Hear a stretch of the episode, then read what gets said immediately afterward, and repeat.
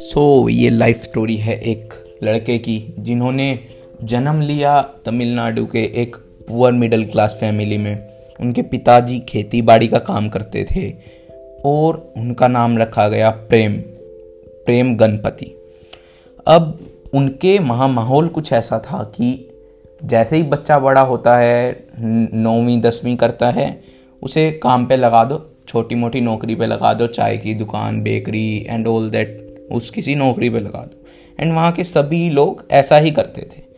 And थोड़ा बहुत खर्चा खेती बाड़ी से चलता था। अब जैसे ही प्रेम गणपति जी बड़े होते हैं एंड उन्हें भी वैसा ही करना पड़ता है जैसा बाकी बच्चों के साथ हो रहा था।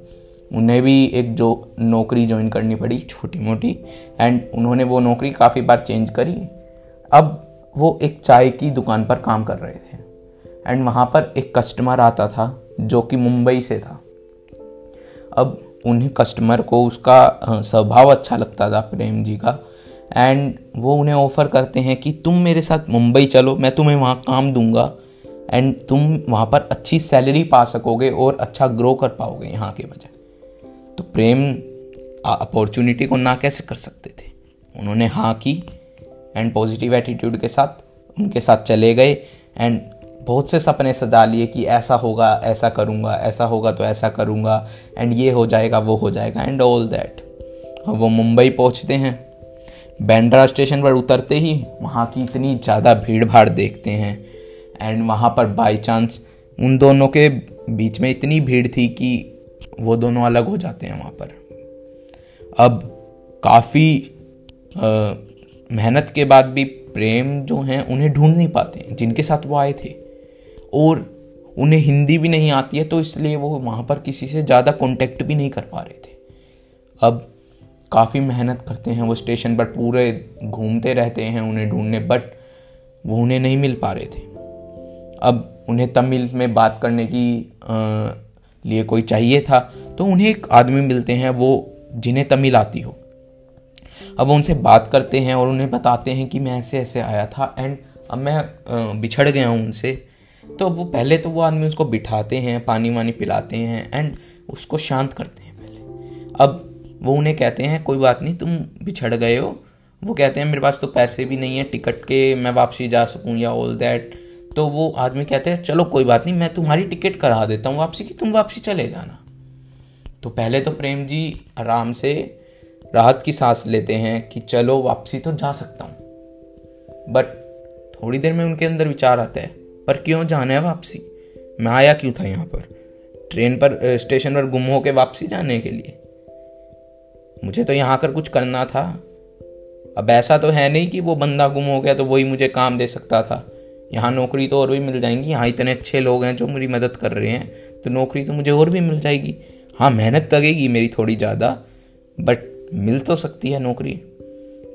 तो वो उस बंदे को बोलते हैं थैंक यू आप मेरी मदद कर रहे हैं बट मुझे नहीं जाना है वापसी। मैं यहीं रहूँगा। अब वो अपनी काम की तलाश शुरू कर देते हैं।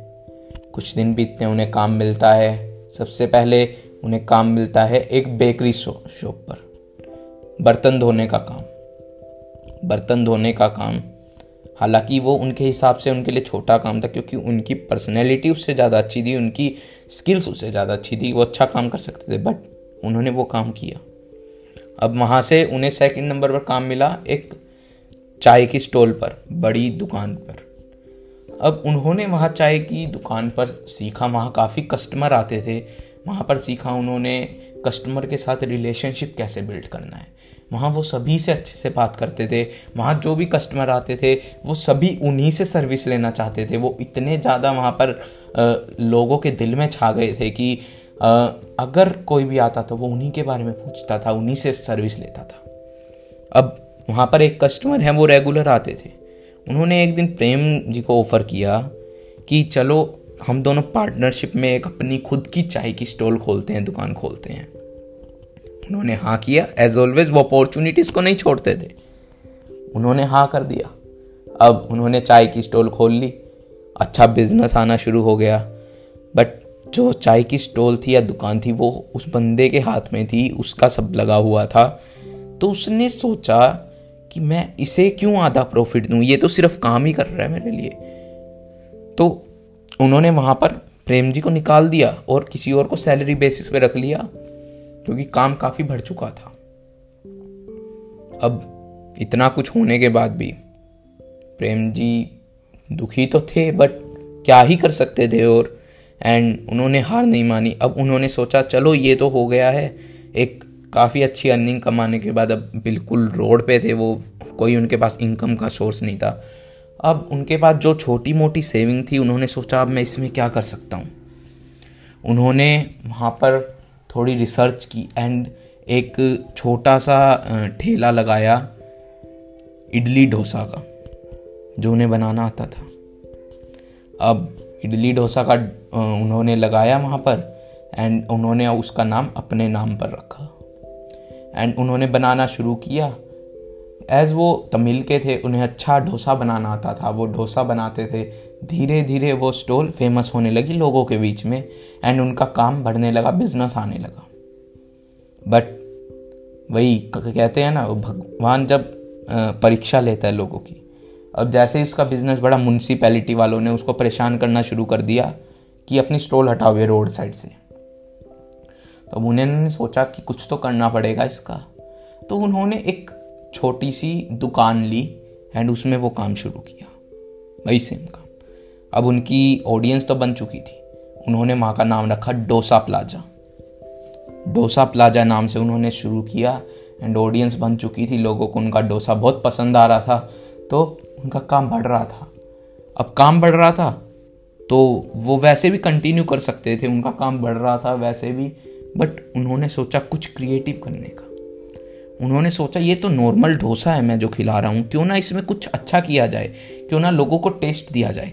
अब उन्होंने डिफरेंट डिफरेंट एक्सपेरिमेंट्स करना स्टार्ट किया एंड डिफरेंट डिफरेंट वैरायटीज़ निकाली।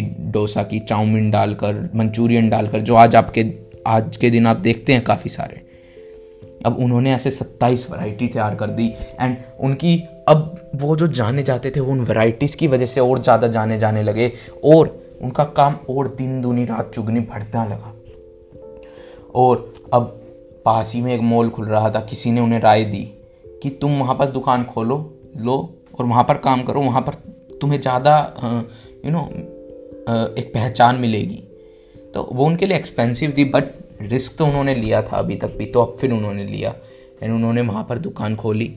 एंड जो उसका रिज़ल्ट आया, वो उनको इतना अच्छा प्रॉफिट दे के गया एंड इतने ज़्यादा उनके कस्टमर आए, उनकी एक ब्रांड वैल्यू बनी वहाँ से एंड धीरे धीरे देखते ही देखते लोग उनसे जुड़ने लगे, लोग उनसे फ्रेंचाइजी की डिमांड करने लगे उनकी एंड देखते ही देखते पाँच साल में उन्होंने काफ़ी सारी फ्रेंचाइजी खोल दी and all over the India उन्होंने अपना बिज़नेस फैला दिया एंड धीरे धीरे देखते ही देखते उन्होंने फ़ॉरन में भी अपना बिज़नेस फैला दिया एंड आज पूरे वर्ल्ड में काफ़ी जगहों पर डोसा प्लाजा की फ्रेंचाइजीज हैं एंड आज उनका बिज़नेस करोड़ों में रन करता है। डेली का रिवेन्यू उनका काफ़ी ज़्यादा आता है। लाखों उनके पास कस्टमर्स हैं।